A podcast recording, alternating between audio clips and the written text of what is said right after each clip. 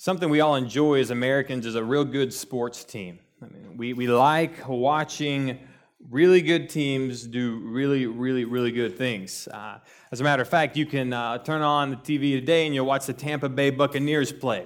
And last year, nobody watched, not last year, two years ago, no one watched the Tampa Bay Buccaneers. But all of a sudden, in the last two years, everyone's been real, real high on the Tampa Bay Buccaneers. And the reason why is because of their Hall of Fame best in the universe quarterback. But I wonder how good that quarterback would be if he didn't have an offensive line. If he was out there with the ball with nobody there in the front blocking. I wonder how great he would be if he didn't have four of the best receivers in the NFL on his left and right side. What would it look like for him to be standing back there all alone would we say that he would perform well? Probably not. We all understand that football and most sports, and actually, a matter of fact, most things in life are a team endeavor, right? We understand that there's very few things in life that, that are done well when they're done alone. Now, however, we also know the importance of individual effort. We understand that why is this quarterback from Tampa Bay so great? Because individually, his effort and his statistics are magnificent. He's got great statistics. He's got Super Bowls. He's got wins. He's got all the great accolades that you would hope that an individual should have. But he couldn't do it without a team. And he's taking personal responsibility as a member of the team to do as good a job as he can. Now, there's also a caveat. There's 10 other guys on the field that also have to say, I'm going to take personal responsibility for my job. And I'm going to do the best I can. And although my name might not be called, and you know, I may not be the MVP of every game, and as a matter of fact, I may get out of this league and no one even knows who I was. But I still have a part to play. And when it comes to the church, uh, there is no argument on who the quarterback of the church is. His name is Jesus Christ, and he founded the church. Uh, and he's the MVP. Uh, statistically speaking, no greater human being has ever lived. I mean, this man is just everything, and he's won, he'd win every Super Bowl that ever existed, okay? That's the kind of God that we serve. Uh, but Christ has chosen to use us in a way and in effect as his linemen, right? As, as the people on the field who are never, we're never going to be the quarterback. We're never going to be the greatest of all time, but we still have a part to play. And Christ took it personally in his life and his endeavor to save lost souls by giving up his life. And in the same way, if we're going to build God's church, this is where we are in our sermon series, building God's church. If we're going to build God's church, we have to take the mission personally. Right? We, just like the linemen and just like the coaches and the people up in the press box and the, you know everybody, no matter what part they play, if they don't take their place personally, they're not going to succeed. And if you and I, when it comes to building God's church, if we're not going to take it personally, if you and I aren't going to stand up and say, whatever part I'm playing, whatever position I'm in, whatever time is allotted to me, I'm going to take it personally. And if we don't do that, we're going to risk a lot of things. Okay? We're going to risk uh, things like churches slowly dying. And, and we see it all over. Uh, I'm tempted to ask the questions when it comes to a lot of churches dying, uh, not to the decline of Christianity in America, but the decline of people's participation and taking personally the call to build God's church. Because I'm confident, as confident as I've ever been in my life, that if God's people would take personally God's call to build his church, I think we'd see a resurgence in people coming to Christ. I think we would see God's church being built here in New Braunfels in a way that we've never seen before if we take personally the call to build God's church. As a matter of fact, Christians, uh, we'll find out in the text this morning, must eagerly engage in the lives of others for the purpose of equipping one another to have full assurance of faith in Christ so that the church is functioning properly and so that the church will have an immovable faith. And that's what Paul wants us to see here in Colossians chapter 2, starting in verses 1 through 5. Go ahead and flip open in your Bibles if you have them there. If you have your laptop or iPad open, go ahead and go to Colossians 2 1 through 5. Because we don't want a church that has attrition and it is slowly dying and decaying because we have people who aren't taking their personal responsibility. And maybe you're cynical minded and you're thinking, well, you know, it's not about the church, it's about people. Well, the church is made up of people. And what happens when individuals don't take their personal responsibility to build God's church, uh, we find in a lot of these churches that are dying and in the world around you, your neighbors, you're going to find that when people aren't taking their mission to build God's church personally, we find individuals who are stumbling in their faith. I mean, we find men and women and husbands and wives who can't function in a biblical worldview in their marriage. I mean, we find parents who can't function through a biblical worldview in raising their kids. And these are all, uh, these are all concerns that we have when we're not taking personally our goal and our call to build God's church, to engage in the lives of others. Because of that, Paul gives the Colossians uh, the answer on how to build God's church with strong, committed Christians who take the mission of God personally. Let's go ahead and take a look at it. Look at verse 1. Paul says in verse 1 For I want you to know how great a struggle I have for you and for those at Laodicea and for all who have not seen me face to face. We, we talked last week even about Paul's struggle, right? The struggle that it really was for Paul to participate in building God's church to the Gentiles. As a matter of fact, as we read this letter in the original context, Paul's in prison.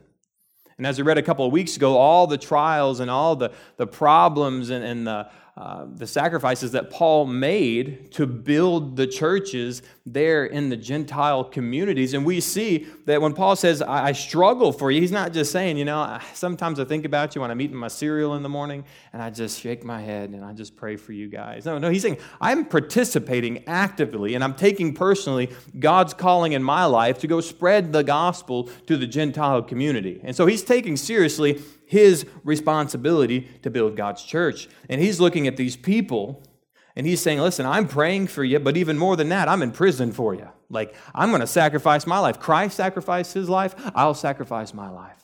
And as Christians, it's we sacrifice our lives to build God's church, right? To not build large facilities, that's not what this is about, right? Not raise money in capital campaigns, right? We're talking about reaching lost souls.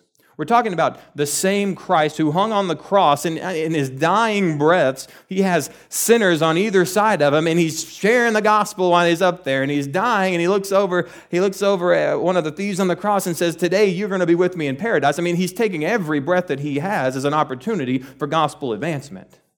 And we have Paul who's, who's imprisoned, and he's still taking the time to talk to people he's never even met. He's not writing letters to them and saying, hey, you need to take care of me. I'm in prison. He's saying, hey, I want to take care of you because I'm here on a mission and I'm taking it personally. And I really want us to, to notice this. He's like, I'm struggling for you, and I'm struggling for those at Laodicea, and he'll talk later about a church in Hierapolis, which these are three churches you have over there in the Lycus Valley in that area. And it's an area where one of his disciples that he presumably had led to Christ, Epaphras, there in Ephesians or in Ephesus, when he was preaching the gospel in Ephesus during his church planting journey. You have this disciple that Paul had led to Christ in Ephesus go over to Colossae, and he's going over to Laodicea and Hierapolis, and he starts this church planting movement in the Lycus Valley. And then what we see here is uh, somehow Epaphras made his way back to Paul, and now they're fellow prisoners. Either Epaphras is there in prison with him, or he's over there taking care of Paul and meeting his needs.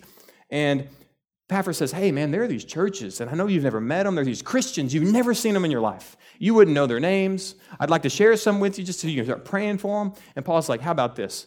How about I write them a letter? How about I let them know how much I genuinely care for them and all the work that God has been doing on their behalf through Paul, through Epaphras, and through all those Christians who are taking the mission personally. And I'd like to take this opportunity to talk to them, to encourage them, to build their faith. I know they're going through some hard stuff down there. I mean, there are people who are telling them that their faith isn't sufficient.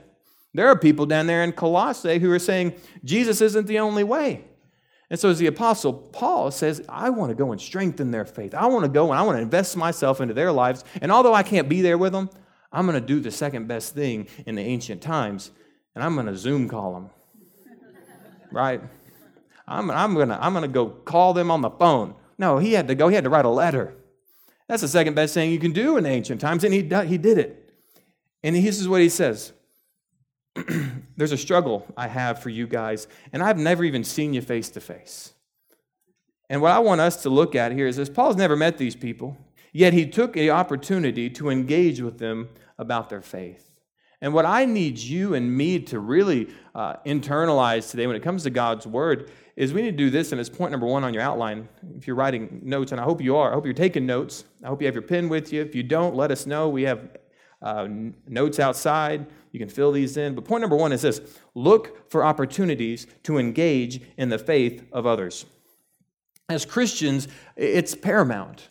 Like, if we're really uh, going to build God's church, and you really say, I'm, I'm one of those people who want to take it personally when it comes to doing what God asked me to do, then we've got to, like Paul, regardless what situation we're in, we may be in prison, right?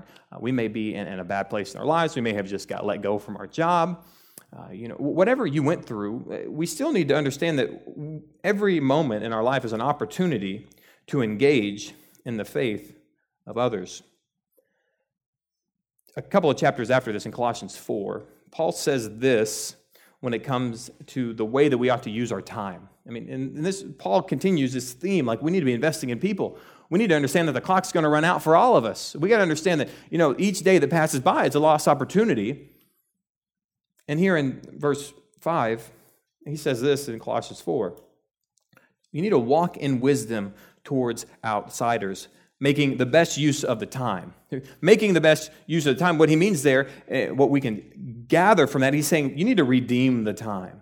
To make the best use of time, he says you need to redeem the time. You can be doing whatever you want. You can be gardening, you can be playing video games, you can be going to the movies, right? You can be going to the Friday night football game this next week. Okay, you can be doing all these things, and there, are t- things you can do to use your time. And Paul is saying we need to redeem that time, right? Instead of, of taking all this time to indulge in these self uh, indulgent activities, what we ought to be doing is saying, I got to redeem this time. Like instead of vegging out on uh, on social media for three hours, instead of vegging out on Netflix for a while, what I've got to do is I've got to look for opportunities to engage in the lives of others. And of course, you can say, Pastor Hayden, I can do that at the football game. I can do that in the garden. And I'd say, yes, you could. So do it, right? I mean, you still need to redeem that time. By all means, as you're going, make disciples. But make sure as you're going, there are people that you can disciple. It says in verse 6 uh, in chapter 4, look at that, verse 6. It says, uh, Let your speech always be gracious, seasoned with salt, so that you may know how you ought to answer each person. See, when we're looking for opportunities to engage in the faith of others, it's really important that we take the time to know what we're doing and what we're saying. Right? If we're going to look for opportunities to engage in the faiths of others, we better know a little bit about our own faith, a little bit about the faith of other people, and a little bit about what's going on in our world. If we're going to engage in the lives of other people, we ought to know how to answer each person. And we're not going to know how to answer each person unless we are learning ourselves about what's going on in the lives of other people. Unless we understand, like the Colossians were dealing with, some heretical understanding of the Bible, right? If we don't understand what people are saying about God's word in our time, we're not going to know how to answer each person. People start talking to you about, well, is Christ sufficient? And you're like, yeah. Well, why? Because I learned at my church the other day uh, that Christ isn't sufficient. As a matter of fact, that he's one of many gods, and actually we become gods. And you're like, I've, I've never heard that. You should go look up some of those religions, some of those ideas that people have, so that when the opportunity comes to you face to face, you know how to answer them. And you don't just know how to answer them, it's seasoned with salt, which means it's done in a way that's tactful, that they can, they can consume what you're saying, and, and they can say, you know what, that makes a lot of sense. And they didn't walk away thinking you hate them. You didn't walk away hating them.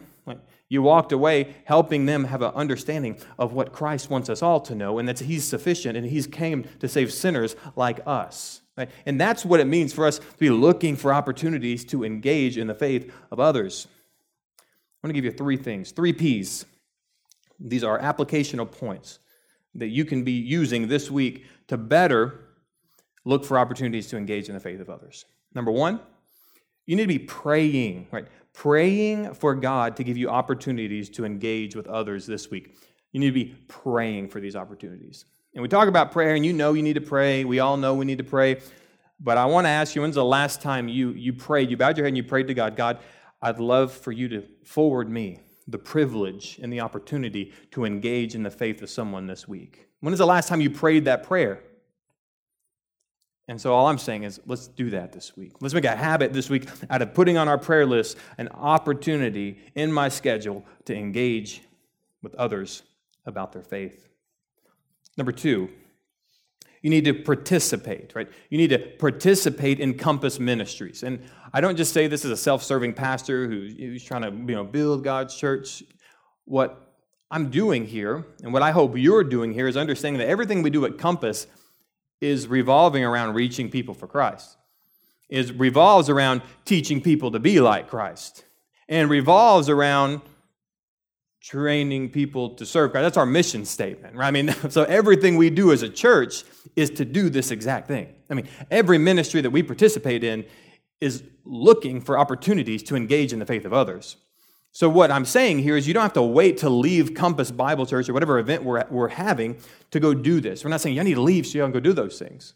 What we're saying, hey, when you're a part of Compass and what we're doing, you are doing those things. And we know God wants us to do those things. And so we want to be the kind of church that is participating in those things, that is engaging in the lives and the faith of others.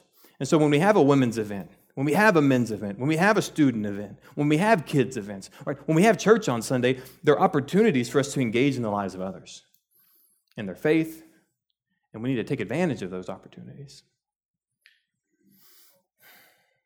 Number three, you need to pledge to engage with someone who is not a Christian.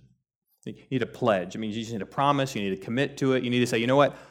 It may be awkward, and I may not know how to do it, and I may not be a professional like, like you, uh, but I'm going to pledge to engage with someone who is not a Christian. And you may ask, well, how do I know who's not a Christian?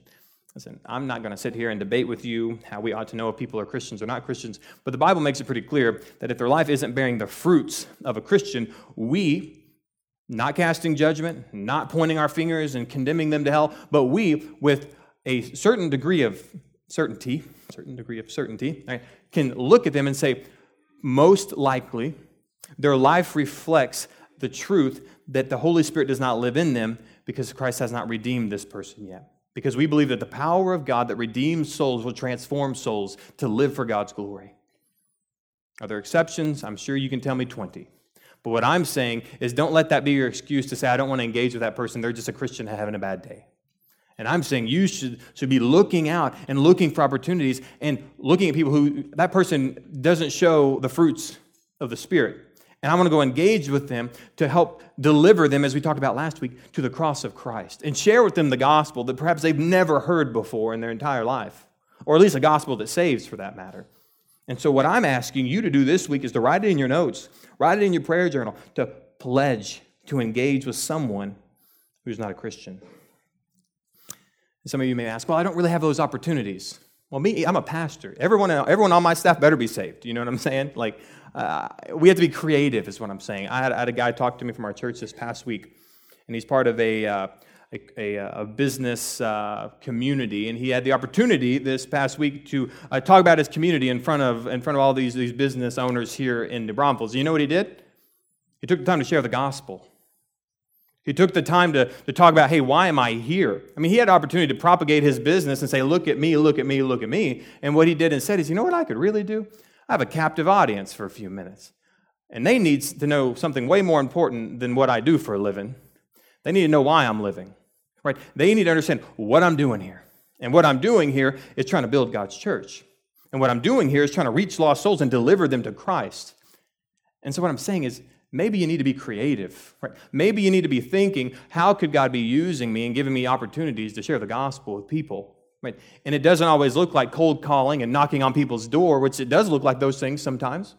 But God is going to give you opportunities throughout your whole life to share the gospel to give people opportunities to respond to the good news of Jesus Christ. And what we have to do in our lives is we have to be looking for those opportunities. And when the opportunity comes up, we don't sidestep and say, whoop, I missed it. No, no we, we take those opportunities. We say, this is it. This is my divine opportunity, my divine appointment to bring the gospel of Christ to somebody who really, really needs it. You say, okay, okay, okay. All right. I get that this needs to be done. I get that it's a team effort, but why me? Like, why me? Why do I have to do this? Okay. Why is that my job? Look at verse 2. Look at verse 2 there. Colossians 2, verse 2.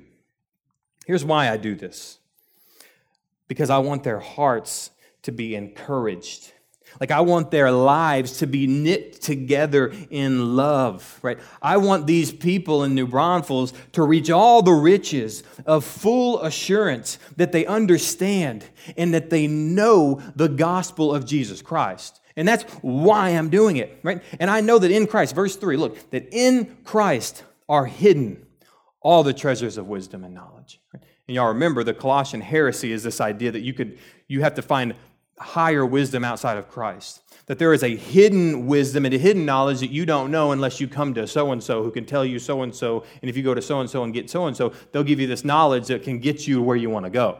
And so, what Paul's saying in verse 3 is like, listen, it's that mystery that's in Christ that has been revealed to the world, that Paul himself was an apostle to the Gentiles to reveal the mystery of Christ which is that Christ is not no longer just for the Jews. Like, you know, God's not just trying to redeem Jewish people. God now is for the whole world. God wants Gentiles to become Christians. God wants Gentiles to be redeemed in Him. That's the mystery of the gospel. And Paul's saying, You want to know all this good news? Well, it's all hidden in Christ. Right?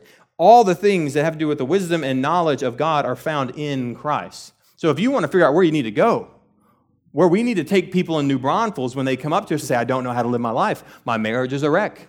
Right? My kids don't love the Lord and they sure don't love me. And I'm telling you, I know where the wisdom and knowledge is found to help you live a life of godliness.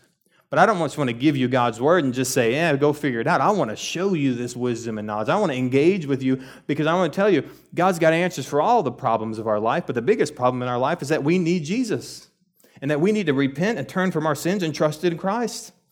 But we're going to do that because we know that, that wisdom and knowledge of God is hidden in Christ like a treasure, looking to be discovered, looking for you and I to go do the work.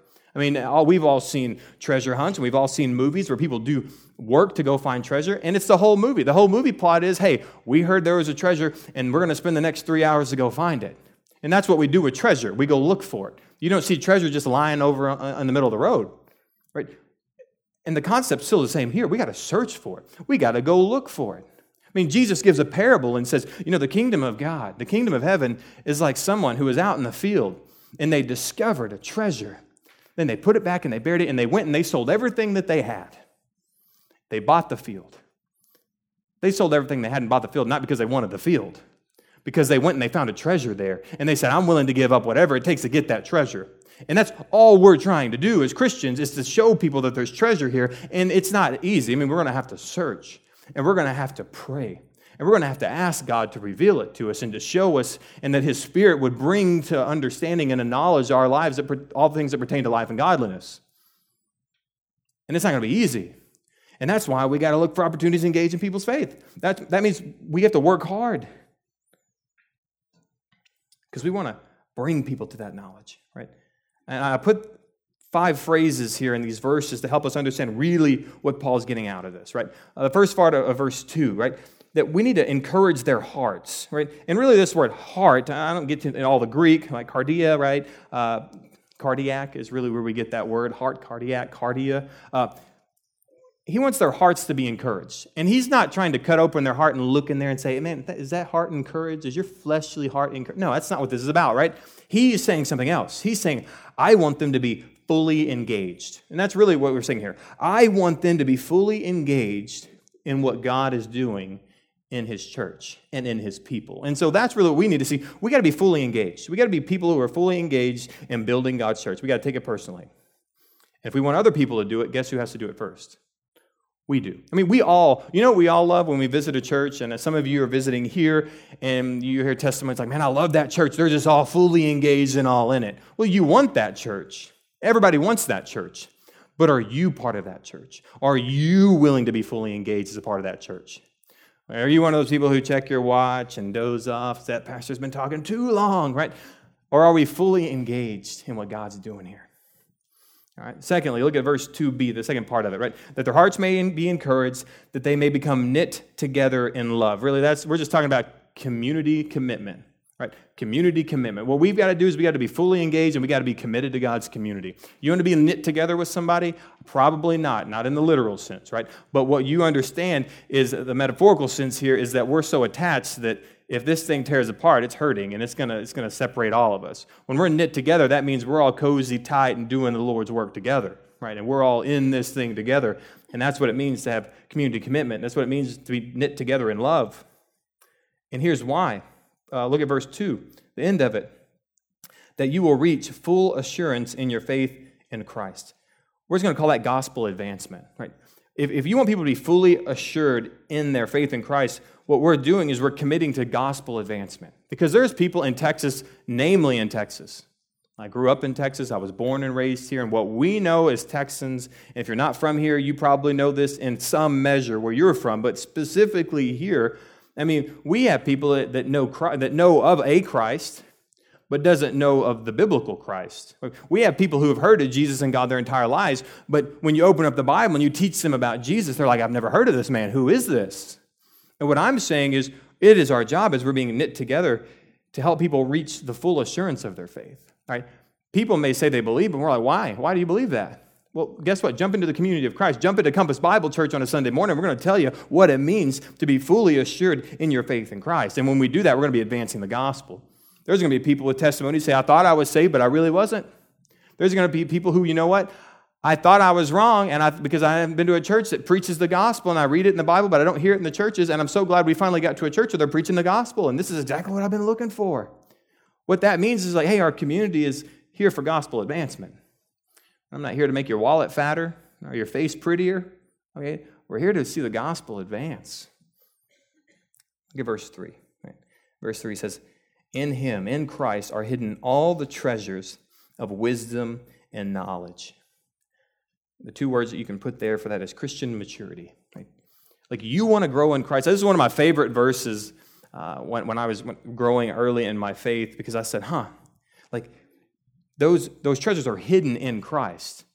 And a lot of you in here, and I want you to pay attention in here, because I, especially for those of you who say, you know, I haven't grown in Christ, I haven't grown in my faith in years, or I've never grown in my faith. And I want to let you see, like I've pointed out earlier, these treasures are hidden in Christ. You ought to be digging into God's word. You ought to be deepening your prayer life. If you're not growing in your faith, it's because you're not looking for a treasure, right? You're not doing the work to grow in your faith. I mean, we need to be digging into God's word. We need to be digging into community, right? I mean, I have scarcely found a person in my life who has a robust prayer life, who has a devotional life that is just second to none, and who is living their life in community with other Christians, who hasn't found and is receiving the treasures that are found in Christ. Like, I've never found a Christian who's doing those things, who isn't maturing, and isn't just doing the great ministry, right? I remember as a young Christian, I would listen to these pastors and I'm like, how could they even say that? How do they even know how to say that, right? I mean, how do they know? How does that come out of their mouth? I, I don't get where they got that, but it's so true. And I'm thinking, because they went and they dug and they found the treasure of Christ because they were taking seriously their life in Christ. And I'm trying to say to you, there's good news and there's hope for you and for me that we too can find wisdom in Christ if we would just go look for it. If we would take the time like, we see in movies all the time where they, I'm going to give up everything and I'm going to jump on that boat and we're going to go find a hidden treasure. And all I'm saying, you ain't got to jump on a boat. You just open the Bible in your hands. Ask God, reveal yourself to me, help me understand you, and then start reading and start praying. And you're going to have revealed to you knowledge and wisdom and treasure uh, more abundant. So much treasure, you're going to have to give it away to people. And that's what God wants. The last one here, verse 4 and this is what's so important. That's really the crux of this entire letter, and I don't want you to miss it. Verse 4. Here. I say this I say all these things in order that no one may delude you with plausible arguments. We know that that's what's going on right now. Paul's trying to give a, a really good defense of why Christ is sufficient. Because what was going on in this time in Colossae, like we've talked about over and over again, is people are looking at him, pointing their finger at him, saying, Jesus isn't enough. Like, you need more than Jesus. Like, there, Jesus is only going to get you halfway. You got to do some other stuff to get the whole way.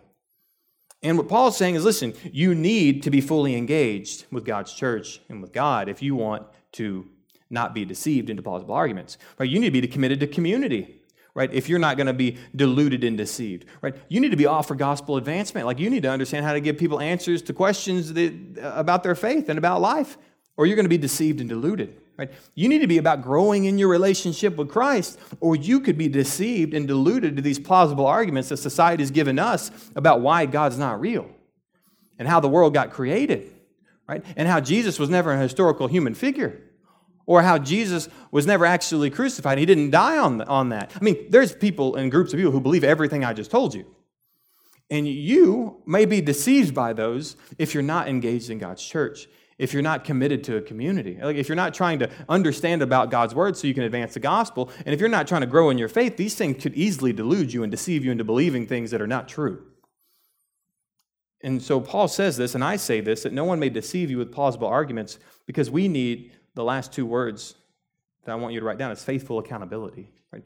We need faithful accountability. Like we need people who can look at us and say, whoever told you that, I want to go hit them right on top of the head. What you can do instead is say, hey, where does the Bible say that? Where, do, where in the world did you learn that? Because I'd like to show you where God's word says otherwise. And that's faithful accountability. And when you have these things, these five things that we just talked about, guess what? It's going to be very difficult for the world or anybody else to deceive you and delude you with any plausible argument. I love the plausible argument phrase because it means these people said something that was legitimately believable. Like they weren't just, you know, spitting random thoughts. They were saying things that, ah, makes pretty good sense. I may take that with me. No, it's okay if people give plausible arguments because God's word knows how to handle plausible arguments. You do believe. God's word is way better than a plausible argument, right?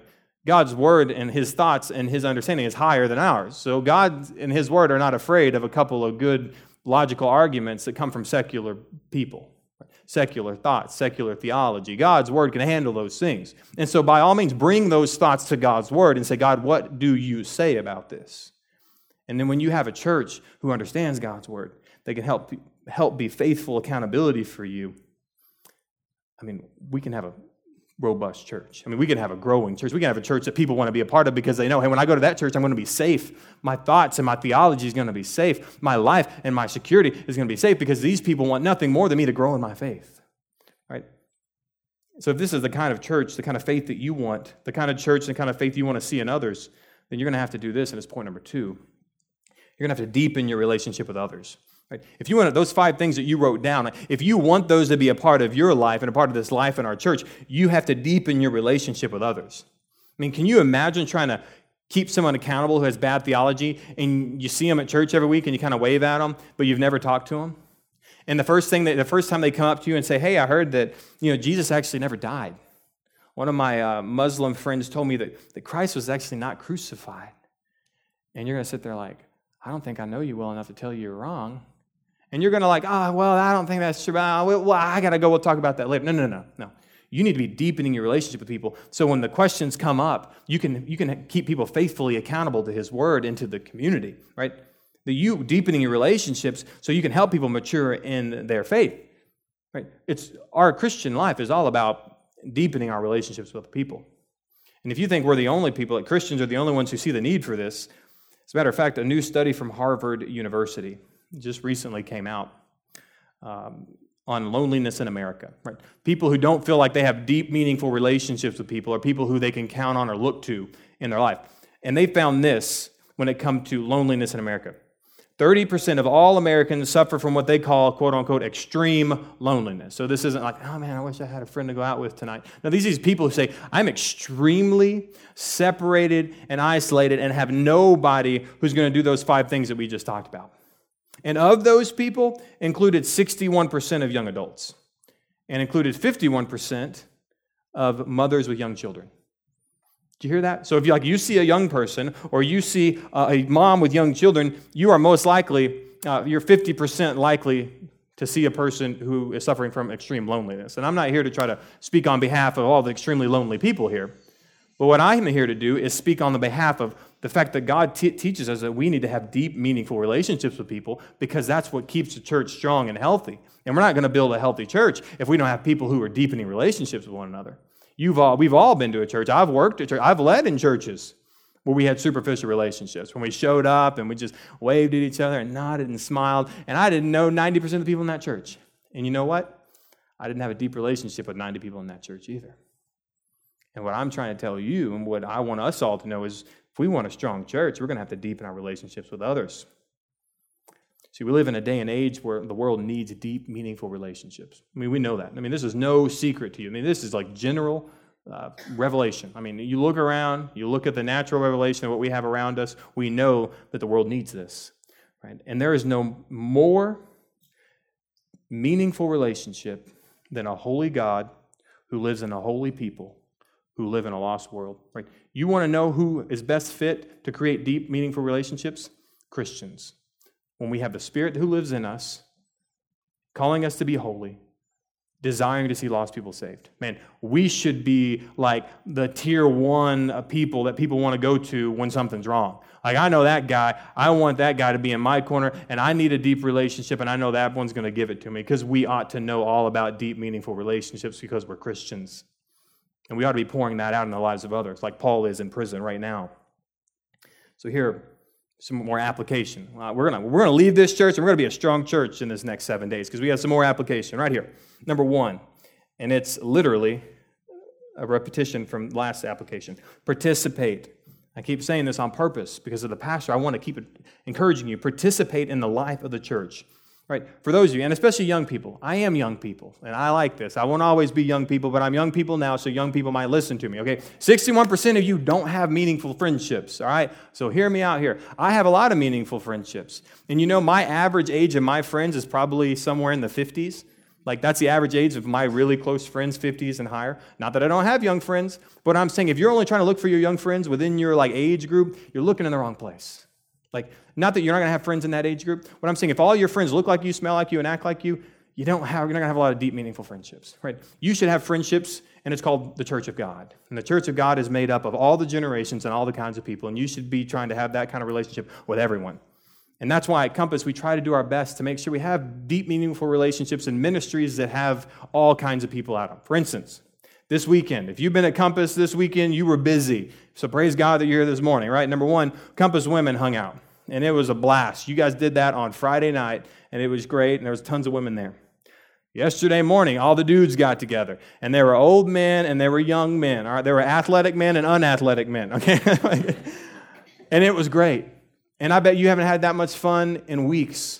And what I'm saying is, man, we're going to create opportunities. I mean, right now, you're all hanging out together at church. And this week, we have Compass students, we have Compass kids, and we have life groups for everybody in our church. And I'm trying to say, don't tell me that you don't have opportunities to create deep, meaningful relationships at Compass Bible Church because we're steeped in deep, meaningful relationships. The question is, are you willing to commit to deep, meaningful relationships? And I hope the answer is yes. Quickly, number two, be humble. Right? And, and this is what I wrote, and I want to read it. Anyone who cannot humble themselves cannot have deep, meaningful relationships with others. Right? If you are the prideful one in the relationship all, all the time, you're never going to have a deep, meaningful relationship because nobody wants to be around a deeply prideful person. And so, what we got to do is be humble people. Like, you can't have a relationship with God if you're not humble. Think about that. If you could not humble yourself to the point where you knew that you couldn't save yourself, and that you got to this point where you knew that I need to return away from my sins and a life lived for myself, and I need to turn to Christ, you couldn't even have a relationship with God. So, what makes you think you can have a relationship with anybody if pride keeps you out of relationship with God? Pride is going to keep you out of relationships with everybody else.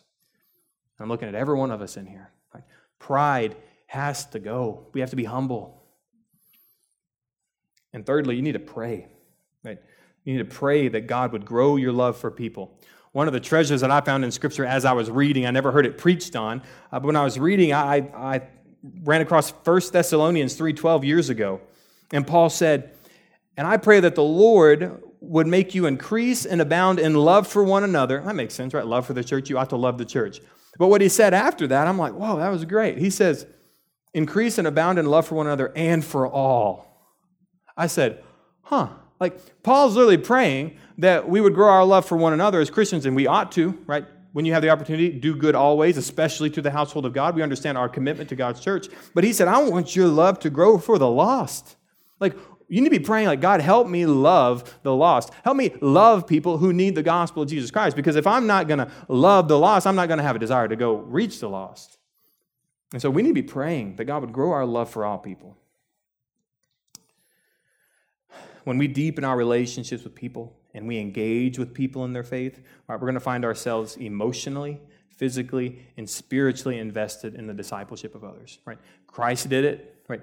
Paul did it. Paul, like, emotionally involved. Paul's struggling on behalf of the, these people he's never even met. And he's very emotionally involved. And he's physically involved with these people. He's literally in prison because of the same gospel he's preaching to plant that church. He's physically involved in the life and ministry of these Christians. And then spiritually, I mean, he's literally praying and investing in the leadership of that very church. He's with him. Epaphras is with him right now. And he's like, I'm praying for your pastor. Your pastor is with me. I want to get him back over there with you. But right now, I'm going to spiritually invest in him. And I want to spiritually invest in you guys. I'm writing you this letter right now. I mean, that's what it looks like for Christians to invest in discipleship. We got to be emotionally involved and physically involved and spiritually involved. And that's why this whole last few weeks I'm building ch- this church series. I'm talking about it's hard work to do what we're doing. Like when you're spiritually and emotionally and physically involved in the discipleship of other people, you're going to be tired. Some of us are going to cry, all right? Some of you are going to get testy with one another, all right? Because that's what happens when you're exerting yourself for the ministry of the gospel. And that's okay as long as we get out of this thing unified and knitted together. I don't want any tears in my nice knitted sweater, all right? And God doesn't want any tears in his church. You know what I'm saying? So that's what we got to make sure we're doing here. Right? And that's really what we see in verse 5. Look at verse 5. We see this emotional, physical, spiritual investment that, that Paul has made. In verse 5, Paul says, For though I'm absent in body, I am with you in spirit. All right? Don't, uh, we don't have to go super ethereal here, right? It's an idiom. He's just saying, like, it's raining cats and dogs. You know it's not raining cats and dogs, but you know it's raining real hard outside, okay? So he's not saying, I left my body and it's frozen in prison and I'm over here with you floating here in. He's not saying that, okay? What he's saying is, listen, I know I'm not with you, but I'm with you. You know, like, I know I'm not there, but I'm there, right? You know, like, that's what he's saying. And you've done this, right? We all have missed somebody. I remember when me and my wife were dating, I went to Israel, and I'm like, girl, I, I not that I, I'm like, I don't want to be in Kansas City. I'd rather be in Israel. But anyway, I'm like, girl, I'm not with you, but I'm with you. Like, I miss you. Like, I want to be in where you are, but I'm not. But know that I am, you know? And you all have that desire in your life, and you've missed somebody like that, and you've desired someone like that. And Paul's saying this to people he's never met. And so, like, I'm saying, make some room in your life for people you've never met. Make some room in your life to invest in people who you don't know because he said, Listen, I may be in prison in my body, but really, I am with you in spirit. And here's, here's the beautiful thing that he's saying here I am rejoicing to see your good order and the firmness of your faith in Christ. I love the concern that Paul has for people he don't even know. And not only the concern, like he has the opposite effect of he's celebrating. Like he's like, I am rejoicing that when Epaphras came and told me about you guys, and you guys were just doing great things. Like your faith is strong, you're having persecution, which just means that you're living your faith out loud. People know what's going on. So of course people are telling you things about you that, that aren't true. And of course they're saying things about God that aren't true. But I rejoice that you guys, and this, the terms that he uses here. I want you to circle them, okay? He says, I rejoice to see two things your good order, you can circle that, and your firm faith.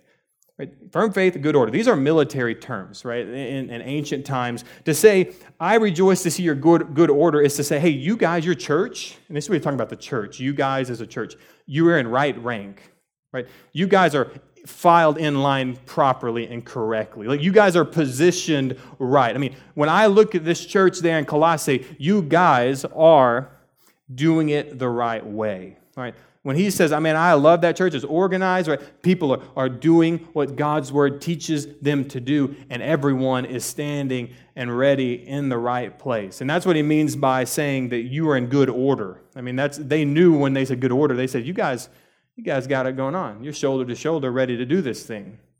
And that's what he, and that's what he says this next word, right? I rejoice for your firm faith. And that, that really is, is the term like you've drawn up your battle line, right? You guys have a firm faith. You, the line's in the sand, people know where you stand. Okay, I'm like, you're not going to cross this military because you know where they are, right? You know that when I cross this line, you're dealing with the church here, okay? And what Paul's saying, I rejoice. Like, that's what's going to happen when the world comes at us and tells us that God's not the only way and tells us that Jesus never really existed or all these just ridiculous things that, that people say about God. You know, we're going to say, hey, listen, we draw the line right here, right? And when you start coming at us telling us that our faith isn't genuine and that Christ didn't come to save sinners like you and me, I draw the line there. And I'm not the only one. My whole church, Compass Bible Church, we draw that line right there and we're arm in arm and we're saying we don't do that. We're not going there. And when you're a part of our church, we'll help you. We'll help you have a firm faith. We'll help you have a confidence in, what we believe and why we believe it. And we'll give you an apologetic to go share with these people. And hopefully we can see them saved and part of this body of Christ. And so Paul's just rejoicing in that and it comes out of a heart of concern that he has for them. And it's point number three on your outline. You need to concern yourself with the spiritual welfare of others. Right? These things aren't going to happen. Our church is not going to be strong. We're not going to build God's church in any, any meaningful, desirable way at Compass Bible Church here in the Hill Country, in New Braunfels, if we don't concern ourselves with the spiritual welfare of others. You can jot this down. You don't have to flip to it, but Philippians 2 19 through 22. I mean, this is a verse that really just pinpoints the, the need for genuine concern for people, right? Philippians 2 19 through 22. Write that down.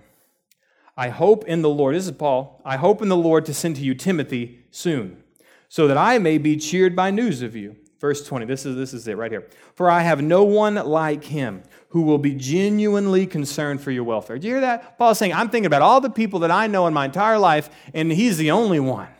I mean, how, what a sad situation that the leader of the Gentile of the Gentile Christian movement, the Apostle Paul, can only think of one person who would genuinely care for the well-being of others. Problematic. That may say a lot about the genuineness of people in our church today. How many people do you know and do I know who would genuinely care? If I said, "Hey, uh, can you go check on so and so? They just got into the hospital this week, and you were the first person I thought of because I know when you showed up to the hospital, you will really care about them. You're genuinely going to care about their well being. How many of those people do we have here at Compass? Because Paul only had one. And he said this For everyone else, in verse 21, seeks their own interest, not those of Jesus Christ. But you know Timothy, and that's not Timothy. Timothy focuses on Christ. Timothy cares about deepening his relationships with other people, and he cares about concerning himself with the welfare of others. If there's any kind of welfare we need to be taking care of, it's the spiritual welfare of people. Like, where are you at with a holy God? You know, where are you at in relationship to other people? We need to work on that, and that's what we need to be concerned about at Compass. So here's a couple ways you can do it. A couple points of application for you. Number one, stay connected with people you engage with. Stay connected with people you engage with. Uh, some of the best churches I've ever been to fail in this place. Like you walk up and they're like, nice to meet you. I'm so glad you made it here this morning. You should be a part of a life group. Sign up a Connect card to get a free t shirt. You can come over, go to Explore Exploring Compass, and you can come over to my house for dinner the other night. And you do all this stuff on the front end. And then four weeks later, you don't even know the person's name, don't know where they're at, don't know what's going on in their life.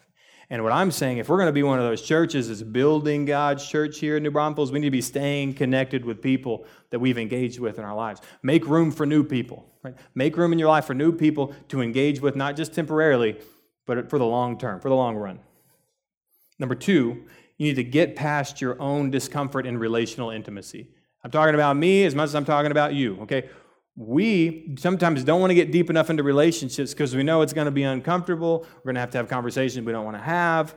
Uh, you're going to want to call me at 12 o'clock at night when things are going wrong. And I know if I keep you about this far away from me, you're going to draw a line at probably 1030, right? But when I get you in a good relationship, you're going to say, oh, 12 o'clock, he'll, he'll, want to, he'll, he'll answer me at 12, you know? And what I'm saying is cross that line where people can call you whenever they want. And I love that kind of when people call me in the middle of the night. Because I'm like, at least they know I care enough to call, to answer the phone, but please don't call me at, at But if you need something, call me or Pastor Evan. oh, man. All right, next. Uh, three. You need to prepare yourself to deal with messy people, okay? Prepare yourself to deal with messy people. Because when you deepen your relationships, you genuinely concern for the welfare of others, you're going to have miss, to deal with messy people. Now, I put in parentheses here, you are messy people, okay? Like, you know, you are messy people. So you need to learn how to handle messy people, but you got to understand you are the messy people, okay? And so it's easier to deal with messy people when you understand that you are also messy people, all right?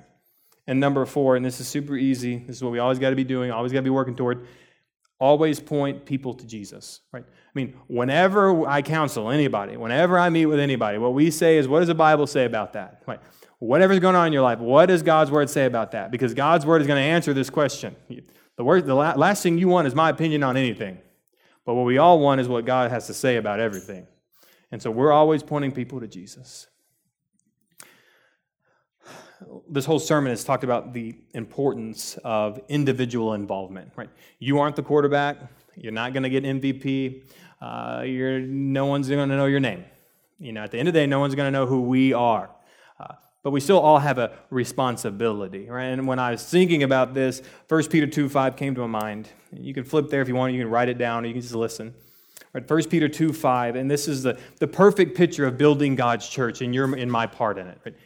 My, favorite, my favorite verse when it comes to the involvement of all of us to do what God wants us to do.